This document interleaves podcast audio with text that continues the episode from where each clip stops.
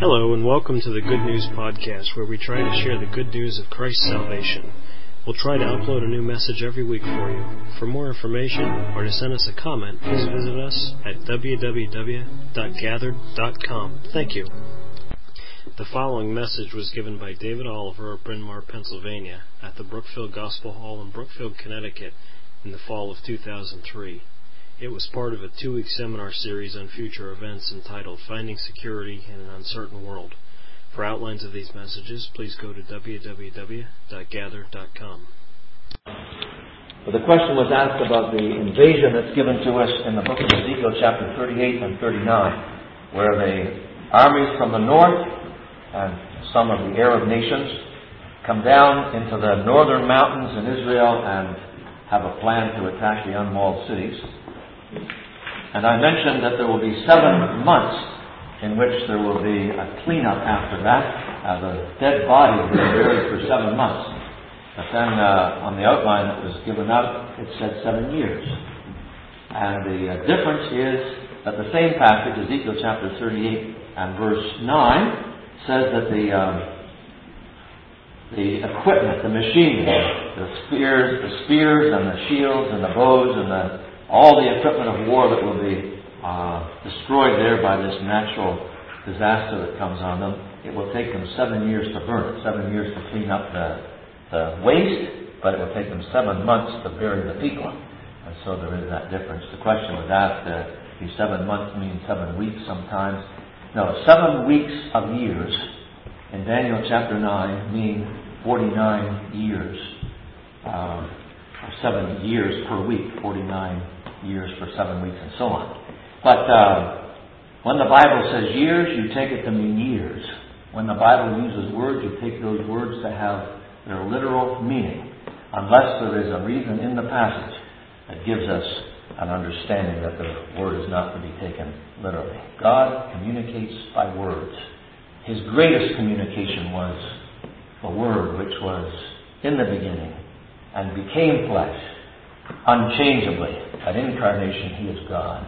And uh, God has communicated Himself in a word, one word, our Lord Jesus Christ, His beloved Son. I want to read tonight, first of all, in Exodus chapter 15. Please, book of Exodus chapter 15.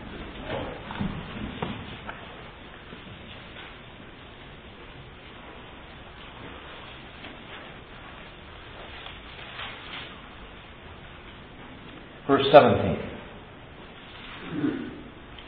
We only sang one hymn tonight because there's so much that we could read and quite a bit we should read, so just want to touch on various passages. You know that the children of Israel have been redeemed out of Egypt by the blood of the Lamb, and they have been now brought through the Red Sea, and they there's this song that is being sung, Miriam and Moses and, and uh, are singing this tremendous song, and here's the climax of it, verse 17. Thou shalt bring them in. So this is the possession, the land of promise. And plant them in the mountain of thine inheritance. So there is the possession by these people in the place, O Lord, which thou hast made for thee to dwell in.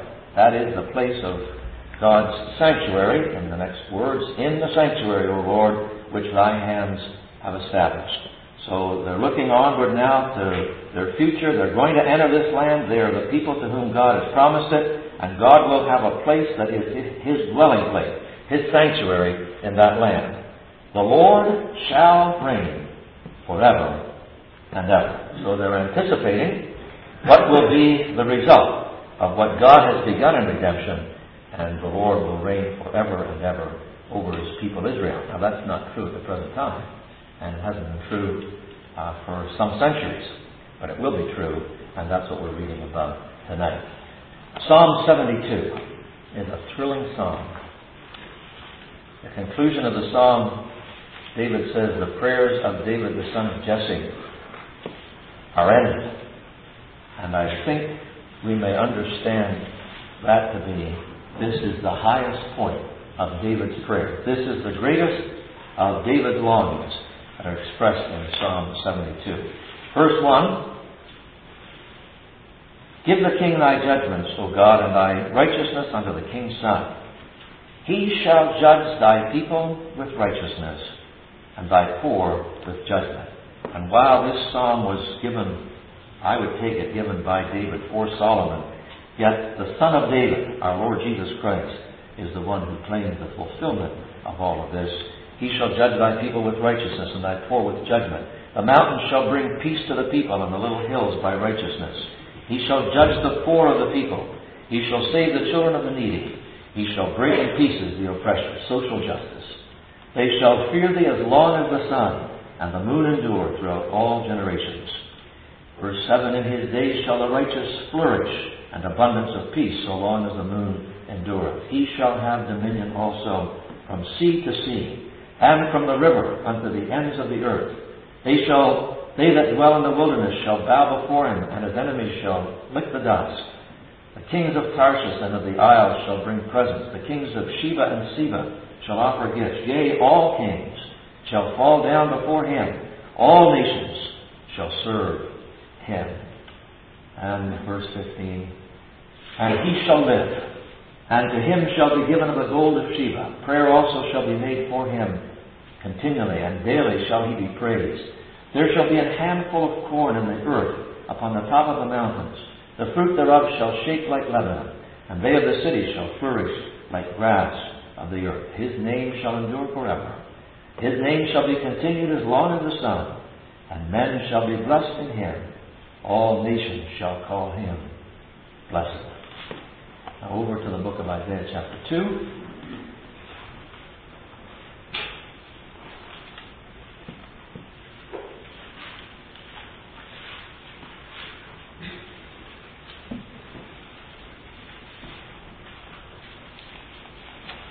verse 2. And it shall come to pass in the last days that the mountain of the Lord's house shall be established in the top of the mountains, and shall be exalted above the hills, and all nations shall flow into it. And many people shall go and say, Come ye, and let us go up to the mountain of the Lord, to the house of the God of Jacob, and he will teach us of his ways, and we will walk in his paths, for out of Zion shall go forth the law and the word of God from Jerusalem. And he shall judge among the nations, and shall rebuke many people, and they shall beat their swords into plowshares. Last night we read in Joel where they would be beating their plowshares into swords. Instead of spending money for agriculture, the Department of Labor is not getting the money, but the Department of Defense. They're beating their metal into spears. Uh, they shall beat their swords into plowshares. War will be ended and it will be a prosperous society. And their spears into pruning hooks. Nation shall not lift up sword against nation, neither shall they learn war any more. Over to chapter 11.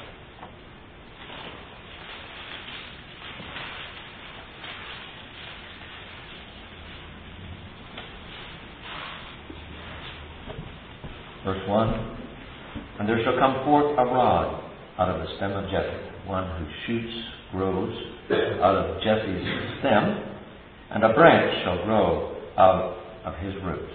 And the Spirit of the Lord shall rest upon him the Spirit of wisdom and understanding, the Spirit of counsel and might, the Spirit of knowledge and of the fear of the Lord. And he shall make him of quick understanding in the fear of the Lord, and he shall not judge after the sight of his neither reprove after the hearing of his ears, but with righteousness shall he judge the poor, and reprove with equity for the meek of the earth. And he shall smite the earth with the rod of his mouth, and with the breath of his lips shall he slay the wicked. Now, you will recognize those two statements at the end of that verse, similar to what you have in 2 Thessalonians chapter 2 and in Revelation chapter 19, which we will look at again tonight. So his smiting the nations is his coming in power and glory, and the equity and justice of his of his judgment. And verse 5 says, And righteousness shall be the girdle of his loins, and faithfulness the girdle of his, of his reins. And the wolf also shall dwell with the lamb, and the leopard shall lie down with the kid, and the calf and the young lion and the fatling together, and a little child shall lead them.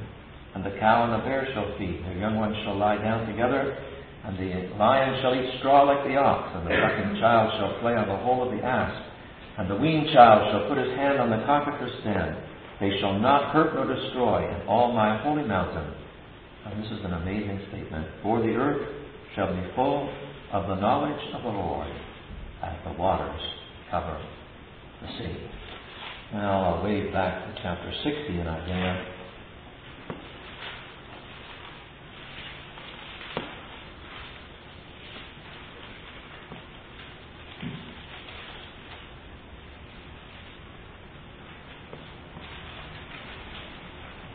The Lord is speaking to Israel at verse 15.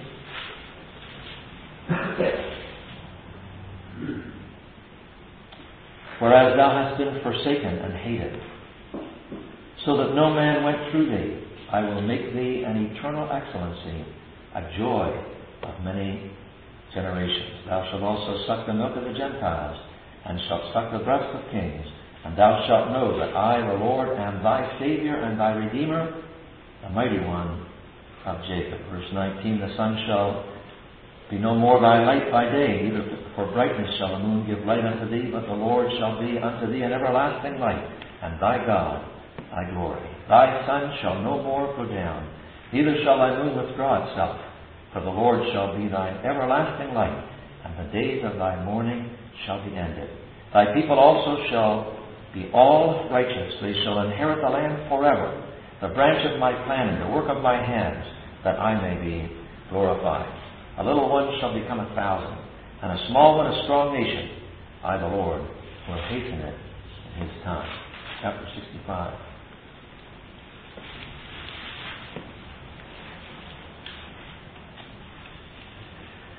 And we will begin our reading at verse 17. For behold, I create new heavens and a new earth, and the former shall not be remembered nor come into mind. But be ye glad and rejoice forever in that which I create, for behold, I create Jerusalem a rejoicing, and her people a joy. And I will rejoice in Jerusalem, and joy in my people, and the voice of weeping shall be no more heard in her, nor the voice of crying. There shall be no more since an infant of days, nor an old man that hath not fulfilled his days. For the child shall die an hundred years old, but the sinner being an hundred years old shall be accursed. And they shall build houses and inhabit them, and they shall plant vineyards and eat the fruit of them. They shall not build and another inhabit. That's what had happened in the land before. At the times of judgment, they would build, but then their enemies came in to take their habitations. They shall not plant and another eat. For as the days of a tree are the days of my people, and mine elect shall long enjoy the work of their hands. They shall not labor in vain, nor bring forth for trouble, for they are the seed of the blessed of the Lord and their offspring with them. And it shall come to pass that before they call, I will answer. And while they are yet speaking, I will hear. The wolf and the lamb shall feed together, and the lion shall eat straw like the bullock. And thus shall be the serpent's meat. They shall not hurt nor destroy in all my holy mountain. Maybe we'll move over to the book of Zechariah. Zechariah chapter 14.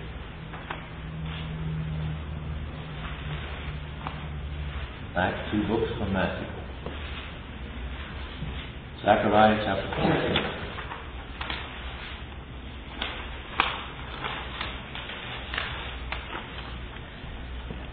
Verse 1 Behold the day of the Lord. And down at verse 8 And it shall be in that day so this is all describing this one great and terrible day of the Lord, the day when the Lord comes in judgment. Down at verse number nine, and the Lord shall be a king, be king over all the earth. In that day shall there be one Lord, and his name one. All the land shall be turned to the plain, from Geba to Rimmon, south of Jerusalem, and it shall be lifted up and inhabited in her place, from Benjamin's gate unto the place of the first gate, unto the corner gate, and from the tower of Hananeel of the king's wine presses, and men shall dwell in it, and there shall be no more utter destruction, but Jerusalem shall be safely inhabited. And this is the plague, wherewith the Lord will smite all the people that have fought against Jerusalem. Their flesh shall consume away while they stand upon their feet, and their eyes shall consume away in their holes, and their tongue shall consume away in their mouth. And it shall come to pass in that day that a great tumult from the Lord shall be among them and they shall lay hold every one on the hand of his neighbor, and his hand shall rise up against the hand of his neighbor. Now down at verse 16, and it shall come to pass that every one that is left of all the nations which come, came against Jerusalem shall even go up from year to year to worship the King, the Lord of hosts, and to keep the Feast of Tabernacles. And it shall be that whoso will not come up of all the families of the earth unto Jerusalem to worship the King, the Lord of hosts, even upon them shall be no rain. And if the family of Egypt go not up and come not, and have no rain, there shall be the plague wherewith the Lord will smite the heathen that come not up to the feast of tabernacles. This shall be the punishment of Egypt, and the punishment of all nations that come not up to keep the feast of tabernacles. In that day shall there be upon the bells of the horses holiness unto the Lord, and the pots in the Lord's house shall be like the bowls before the altar. Yea, every pot in Jerusalem and in Judah shall be holiness unto the Lord of hosts, and all they that sacrifice shall come and take of them and seed therein. In that day there shall be no more the Canaanite, that is the trafficker, the merchant man in the house of the Lord of hosts. Now, we'll stop at Romans 8 on our way through the New Testament. Romans chapter 8.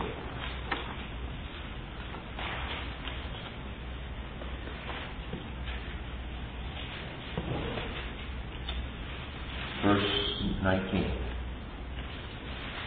For the earnest expectation of the creature waiteth for the manifestation of the Son of God. For the creature was made subject to vanity, not willingly, but by reason of him who hath subjected the same in hope. Because the creation itself also shall be delivered from the bondage of corruption into the glorious liberty of the children of God. For we know that the whole creation groaneth and travaileth in pain together until now. And this is going back to Adam's sin, and as a result of Adam's sin, God subjected the world to a curse, to vanity, frustration, because he had in mind bringing release. Uh, and it's going to be accompanied with the glorious liberty of the children of God. Verse 23 For not only they, but ourselves also, which have the first fruits of the Spirit,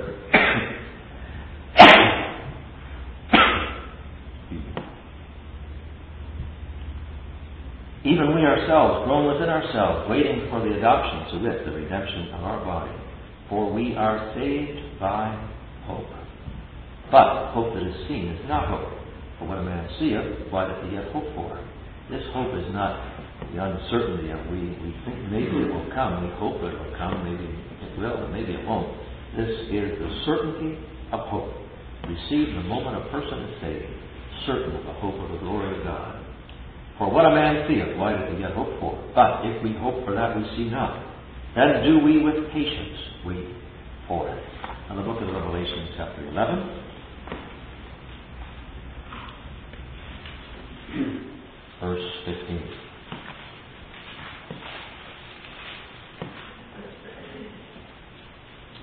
And the seventh angel sounded, and there were great voices in heaven, saying, the kingdoms of this world are become the kingdoms of our Lord and of his Christ, and he shall reign forever and ever. That was anticipated when God brought the nation of Israel out of Egypt on their way to the land of promise, and now the time for the fulfillment of it has come. He shall reign forever and ever. And the four and twenty elders which sat before God on their seats fell upon their faces and worshipped God, saying, We give thee thanks, O Lord God Almighty, which art and wast and art to come because thou hast taken to thee thy great power and hast reigned, and the nations were angry. And thy wrath is come in the time of the dead, that they should be judged, and that thou shouldest give reward unto thy servants, the prophets, and to the saints, and to them that fear thy name, small and great, and shouldest destroy them which destroy the earth. Now finally in chapter 20. Verse 4 of chapter 20.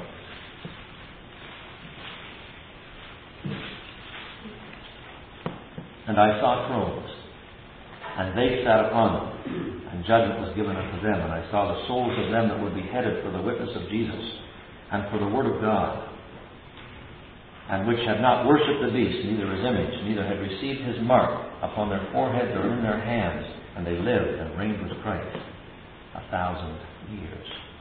But the rest of the dead lived not again until the thousand years were finished. This is the first resurrection. Blessed and holy is he that hath part in the first resurrection. On such the second death hath no power. But they shall be priests of God and of Christ, and shall reign with him a thousand years. And when the thousand years are expired, Satan shall be loosed out of his prison, and shall go out to deceive the nations which are in the four quarters of the earth, Gog and Magog, to gather them together to battle, the number of whom is as the sand of the sea. And they went up on the breadth of the earth, and compassed the camp of the saints above, and the beloved city. And fire came down from God out of heaven and devoured them. And the devil that deceived them was cast into the lake of fire and brimstone, where the beast and the false prophet are, and shall be tormented day and night forever and ever. Now, all that reading is selected reading because there's a great volume of truth. We will touch in various passages. I think it's thrilling when you're reading the Word of God just to recognize what is being described. The expression repeated in Revelation chapter 20, a thousand years is to be understand, understood as meaning a thousand years. And that's the reason for the expression, the millennium, a thousand years, century is a hundred, a decade ten, a millennium a thousand. Now, in the night that have passed, we have uh, spent, actually, we have stretched a week into eight nights because we have been looking at the uh, week, the last week of prophecy, the last seven years actually, beginning here, one, two, three, four, five, six, seven, and last night we came to the end of the week. Eight nights to get through a week. But tonight we will make up for it, and we'll handle a thousand years in one night. So we're looking at uh, at uh, the ideal conditions that will prevail during the thousand year reign of our Lord Jesus Christ. A curse, the curse of sin, will be rolled back. It will not be rolled back completely, but there will be a rollback that anticipates the next day, which we will look at, the day of God, tomorrow night. And uh, God will um, deal with righteousness in righteousness, and He'll deal with sin in this world. But the greatest problem of sin in this world will not be remedied by the millennium. And we have read about that in Revelation chapter 20. The problem is the curse of man's heart and we will have to look at that at the close of our meeting. So we have everything right at last. Well, almost right. And that remains to be completed in the last night, the day of God, which is an eternal state. Now, the outline that you have in front of you indicates that the commencement of this kingdom is with the return of Christ. We have noted that in the passages we've read in Revelation chapter 19 and 20. Also, what you have in Revelation chapter 11. His coming back to the earth is the moment, the key point on which then this thousand year kingdom begins, and it will begin with judgment. So all that is sinful is removed before the kingdom begins. We looked last night at the various judgments and the various classes of Jew or Gentile who do not have eternal life will be removed from the kingdom, cast into the lake of fire, or slain with the sword, and all that begin this kingdom, the citizens of this kingdom, at the very beginning, will be only those who are right with the Lord. And so the city itself sits over this kingdom, and it shares in the reign. The Lord Himself dwells in that city, so there's a heavenly Jerusalem and there's a Jerusalem on earth. There's a man on earth who is actually uh, taking care of the kingdom for the Lord, and the Lord Himself administers from the city. The church is in that city, and the resurrected saints. And this is not uh, universally accepted by teachers that I respect, but uh, the uh, perhaps we're talking here about the resurrected Old Testament saints who will be in that city. Uh, but at least you have the resurrected saints that are linked with that city where the church is on display. There will be tribulation saints raised from the earth, and they're going to reign with Christ on the earth for a thousand years. So there are the redeemed Gentiles we looked at last night. That will be the sheep that the shepherd divides, and they enter into the joy of the Lord, the kingdom prepared from the foundation of the world. You have the redeemed Jews. You may remember the parable of the tares, where an enemy hath done this. He sowed wrong seed into the field that the owner of the field had sowed with good seed, And he says to leave them alone until the end of the harvest. And he interprets that the harvest is the end of the world. That is when he comes back to judge the end of the age. And uh, at that time, the angels will gather together the tares and bind them in bundles and burn them. But the righteous he will gather together and bring them into the barn, is what is said, and the Lord Jesus interprets that, that the righteous then will shine as the stars forever in the kingdom of their Father. So you have the redeemed Jews that will be coming into the kingdom uh, at the end of the seven year period of time. And then there will be millennial children. That is, people that will be born by natural generation during this 1,000 year period of time. We read about those, a child uh, would be a hundred. Uh, in other words, instead of an untimely death, a child dying in infancy, uh, children will live to be a hundred. And uh, so we're looking at, for the moment, we'll look at other changes down here, but for the moment, we're looking at the fact that the citizens of this kingdom will include people that are born of the flesh. And as the Lord Jesus says in John chapter 3, that which is born of the flesh is flesh. So they will be uh, men and women as they grow who need to be converted, need to receive everlasting life. Some of them will, but not all. They have their choice just as we do at the present time. But just think with me of some of the characteristics of this kingdom. Not so sure I would be able to encompass everything that should be, but I've listed here for us seven changes that will be uh, characteristics of that kingdom. We read in Zechariah chapter um, 14 last night that there, the Lord will touch, his feet will touch the Mount of Olives. And there will actually be an east to west split of the Mount of Olives, and part moving north and part moving south. And there will be then living waters that flow out of Jerusalem.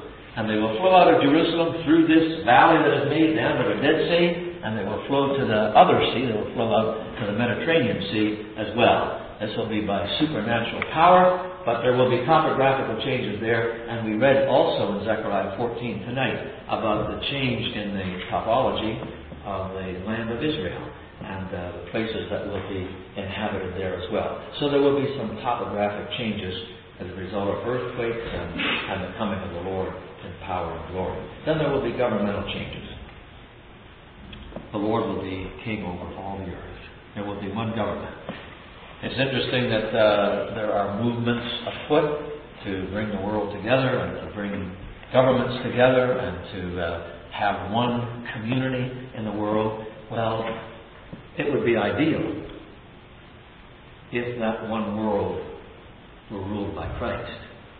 It will be catastrophe if that one world is ruled by any other individual. So the nations will all be reduced to subjection to him. We read in Psalm 72 about the various kings that will all bring their presents to him. All kings, all governments in the world will own allegiance to Christ, and he will have ultimate authority and power over all of them. In fact, I love the words of Isaiah 42. It says, uh, Behold my servant whom I uphold, mine elect in whom my soul delighteth. I have set my spirit upon him, and he shall bring forth judgment on the earth.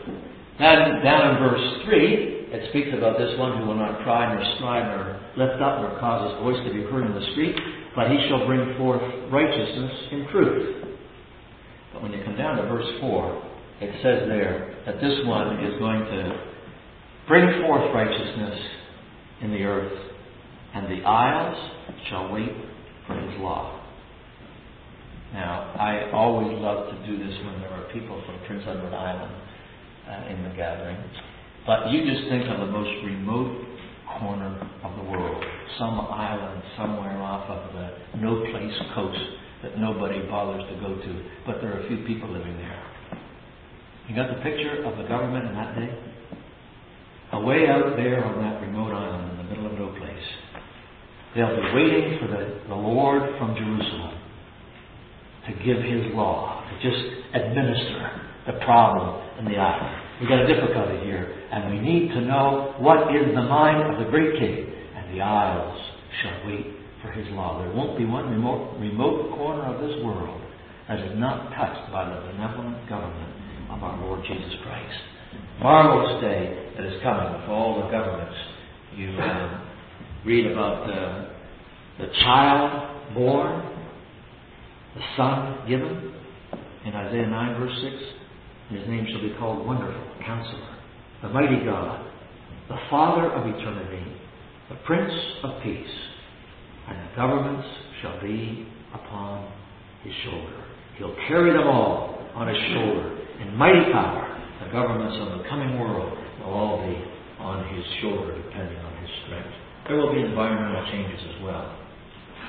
And we read in Psalm 72 that in the tops of the mountains there would be fields of grain and fruit growing in uninhabitable and uh, barren parts of the world. And so there will be tremendous environmental changes. Uh, it was, by the way, thought there are some people that think they'll have to go back to horse and buggies because technology has endangered the environment, and for the environment to be uh, preserved, we go back to horse and buggy, then we get rid of all the smokestacks and, and all of that, then that will be the answer. I just tell you this, I just don't think the Lord needs us to go go back to horse and buggies in order to accomplish His work.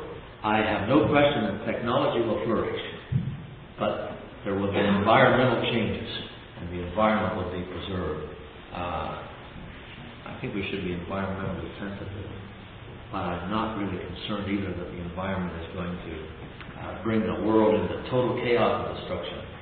It's all preserved for Him who is going to come. But in Isaiah 35, you have a reminder of desert places blooming. Actually, if you look over to Israel now, there are some places that have formerly been barren and they are being irrigated in bananas and grapes and all fruitfulness in various places, but that's just a little foreshadowing of what Isaiah prophesied in chapter 35, and he speaks about there the uh, blessing that will come to the environment itself. Zoological changes, Lions will eat straw, and cows and bears will have their young ones together, and uh, the wolf and the lamb will no longer be predator and victim, but they will lie down together.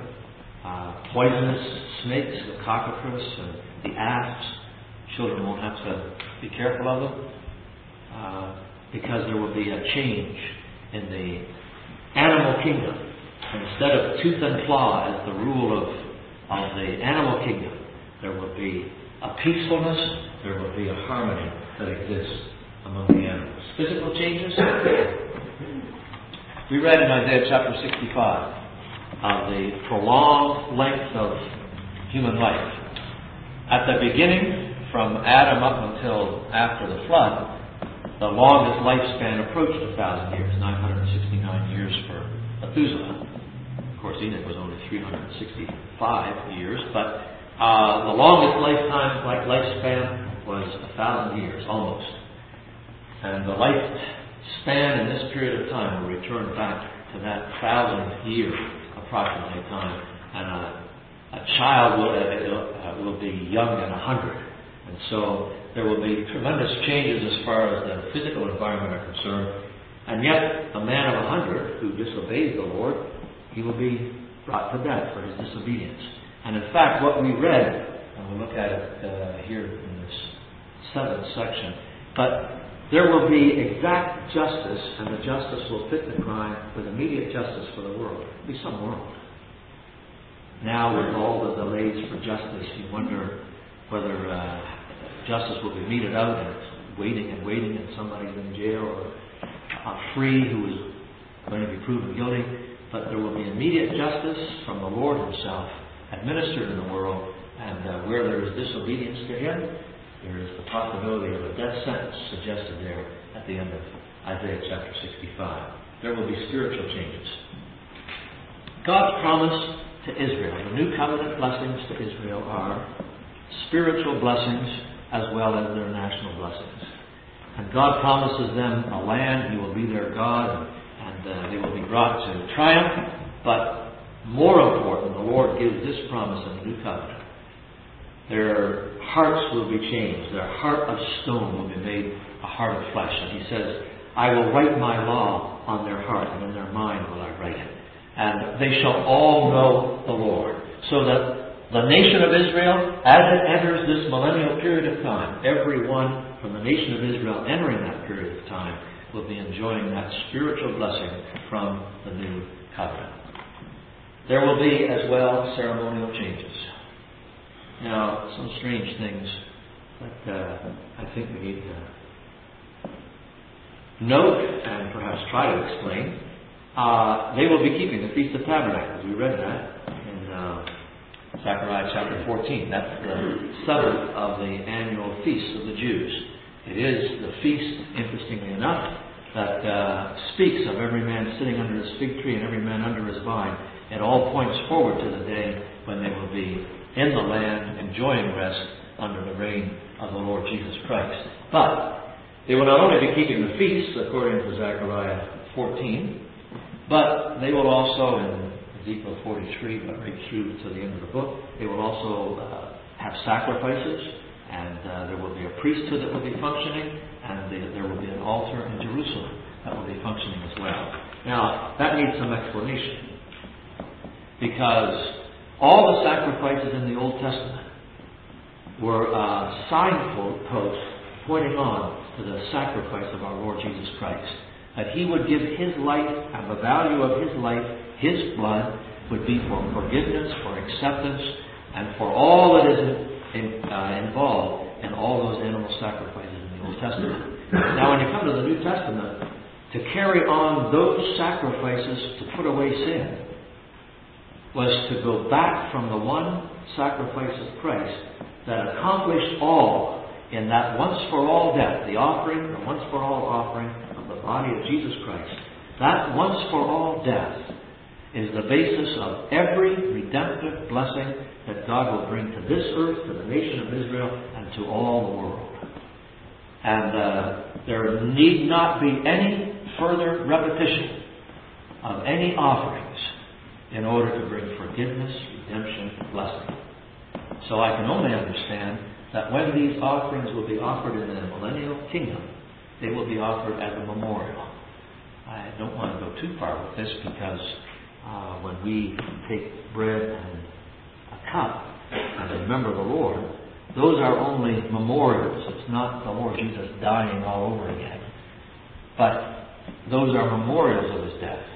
And uh, it may be that that is just a little type of reminder that those offerings in the future will be memorials of the death of Christ. They will in themselves have no intended significance for taking away sin, but they are memorials of that once for all offering. Now, let me come finally If that's more difficult to see. I think I can move that up. Well, you have it on your lap anyway. But the conclusion of the kingdom. We read in Revelation chapter 20 that this kingdom will be for a thousand years. At the beginning of it, in the beginning of Revelation chapter 20, Satan is bound for a thousand years. But the thousand years comes to an end. And at the end of this thousand years, he's loosed. You would almost say this is unbelievable. For a thousand years, a world has known a righteous government far beyond anything that has ever been, been accomplished down through all the centuries of government. Justice and righteousness prevailing. Spiritually, the world has been a bright, joyous place. Men bowing before the Lord Jesus. I love Psalm 72 to me is a special psalm.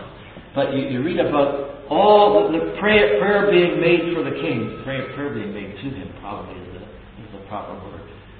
Daily, the whole world is bowing together in prayer to the Lord. And uh, no matter where you turn in the world, someone is saying, why, he's blessed, and they're pronouncing blessings on the Lord Jesus. What a, what a scene in this world where we're used to darkness and cursing and sin and crookedness and deception and when the devil is released at the end of that period of time, he will find a number of people, as many as the sands of the sea, who will be drawn to him like a magnet draws iron filings. And they will all gather around him from Gog and Magog. That seems to be a center of rebellion that we were looking at the other night as well. But suddenly, this great army surrounds the beloved city, the camp of the saints. back to Jerusalem, just as it was at the beginning of this period of time. And the devil, the devil, strange to say, is making another attempt. He attempted in the wilderness to thwart redemption. He attempted right through the life of the Lord Jesus to put the Lord Jesus to death apart from the cross. Unsuccessful. And he tries through this seven year period of time to wipe out the nation of Israel so there will be no nation for the kingdom to be fulfilled with. He's put in the bottomless pit for a thousand years and he comes out again. You would think he'd learned something. And he surrounds Jerusalem again to dethrone the Lord Jesus to somehow or other take away from him and from his everlasting kingdom. And so there's a rebellion that takes place. Now, God handled the rebellion with no problem.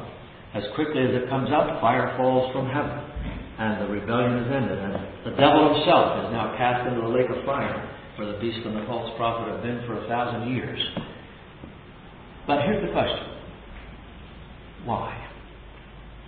Why, when the environment is right? Why, when every force around the human family is optimal? does the devil still find an echo in some human hearts? The answer is, we noted it here when we, well, earlier when we talked about children of the millennium. That which is born of the flesh is flesh. And you cannot expect anything from human nature, unregenerate human nature. You cannot expect anything from nature, from human nature of a person who has not been given eternal life. You can't expect anything from human nature but rebellion against God. I've just noted Jeremiah 17 and 9. The heart is deceitful above all things, and our authorized says desperately, but it is incurably. The heart is deceitful of all things and incurably wicked. Human nature, with all the ultimate of good circumstances around it, cannot be perfected. Human nature is not perfectible. Human nature is not repairable. Human nature is not really improvable as far as God is concerned. Human nature is a total loss, a total write off as far as God is concerned. And here is the proof of it. They that are in the flesh cannot please God. Romans chapter 8 and verse 8, explained by the previous verse. The mind of the flesh is enmity against God. It's not subject to the law of God. And this is the most telling indictment of human nature in all the Bible. It says it's not subject to the law of God. Neither indeed can be. The unregenerate mind does not bow to obey God's law. And there is nothing apart from redemption, there is nothing that can cause human nature to bow to God. The proof of it is here at the end of this kingdom, when again, with all the conditions being right, man still is an enemy of God. So much for all the liberal attempts to perfect society, because no matter how much you perfect the outside, the problem remains the inside, and there is only one answer for the inside, and that answer is life, divine life, eternal life, given by God Himself. I would want to spend some time just now emphasizing the impact of what we have talked about with human nature.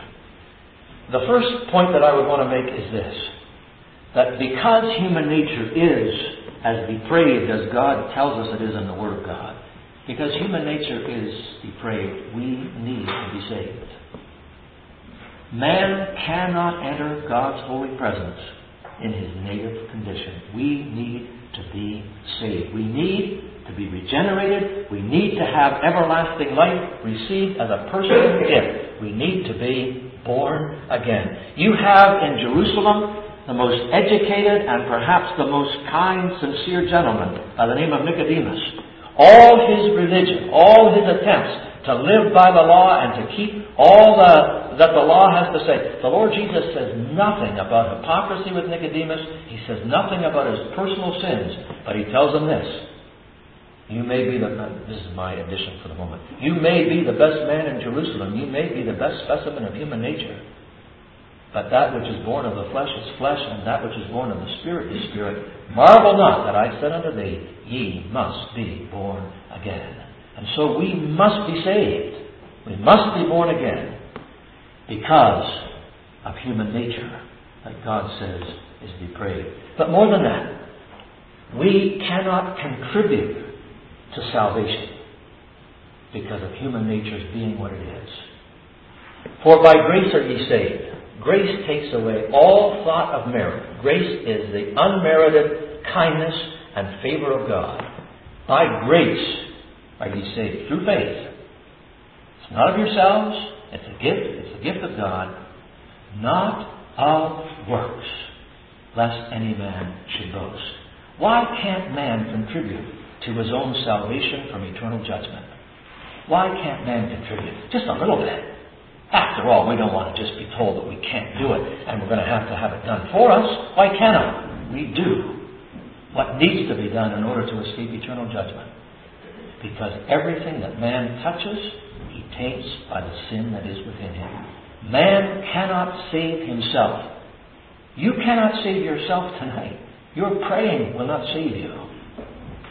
All your attempts to reform will not save you. If you manage to outwardly keep the law of God for the rest of the days of your life, it would not save you.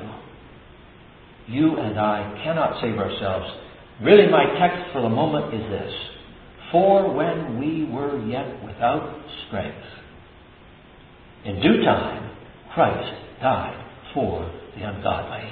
Without strength, human nature has rendered man incapable of producing the righteousness that the courtroom of heaven demands. And that righteousness can only be conferred by God Himself. And so, not only do we need to be saved because we are ruined in sin, we cannot contribute to our own salvation because we are ruined in sin. Another must do the saving for us, or we will never be saved. Salvation must be apart from us altogether.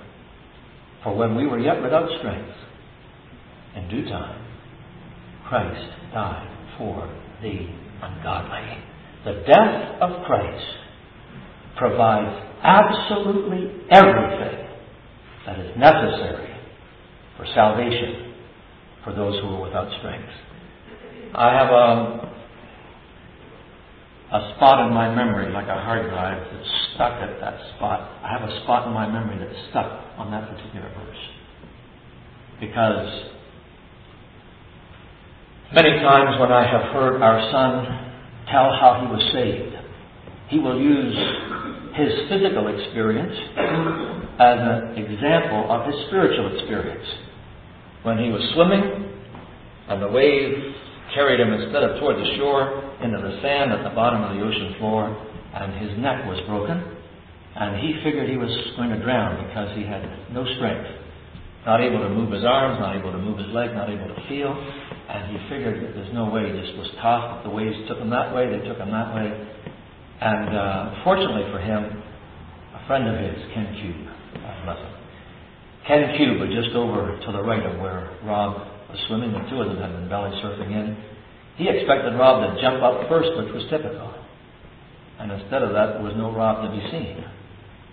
And he kept calling out to him, Rob, quit fooling around. And uh, there was no response until he finally saw Rob's head bob up to the surface and then down again, and he realized Rob was in trouble. Ran over to where he was. Fortunately, Rob's swimsuit became visible, and he grabbed the swimsuit and was able to cradle his head, call for the lifeguard. Friends and the lifeguard came, put him on a boogie board, and they carried him into the shore. But Rob's point in telling the story is he was without strength. And for him to be saved from drowning, physically saved from drowning, it all depended on Ken and Dave and Mark and the lifeguard. Without strength. And so that's just how a soul is saved. When we were yet without strength, in due time, this is all that is required for the salvation of the soul. Christ died for the ungodly. His sacrifice alone puts away sin.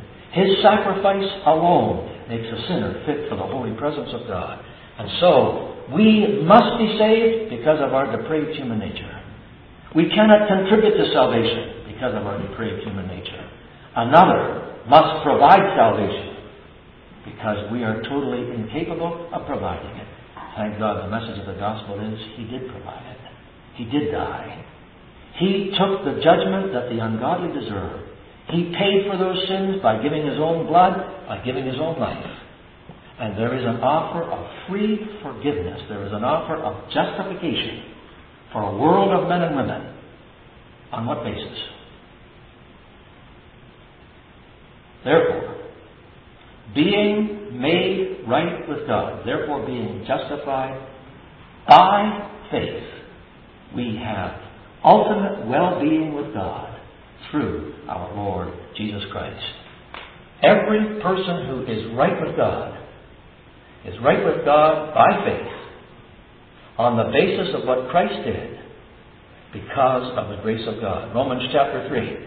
Therefore now, wherefore now, being justified by grace. Romans chapter 5 verse 1. Therefore being justified by faith.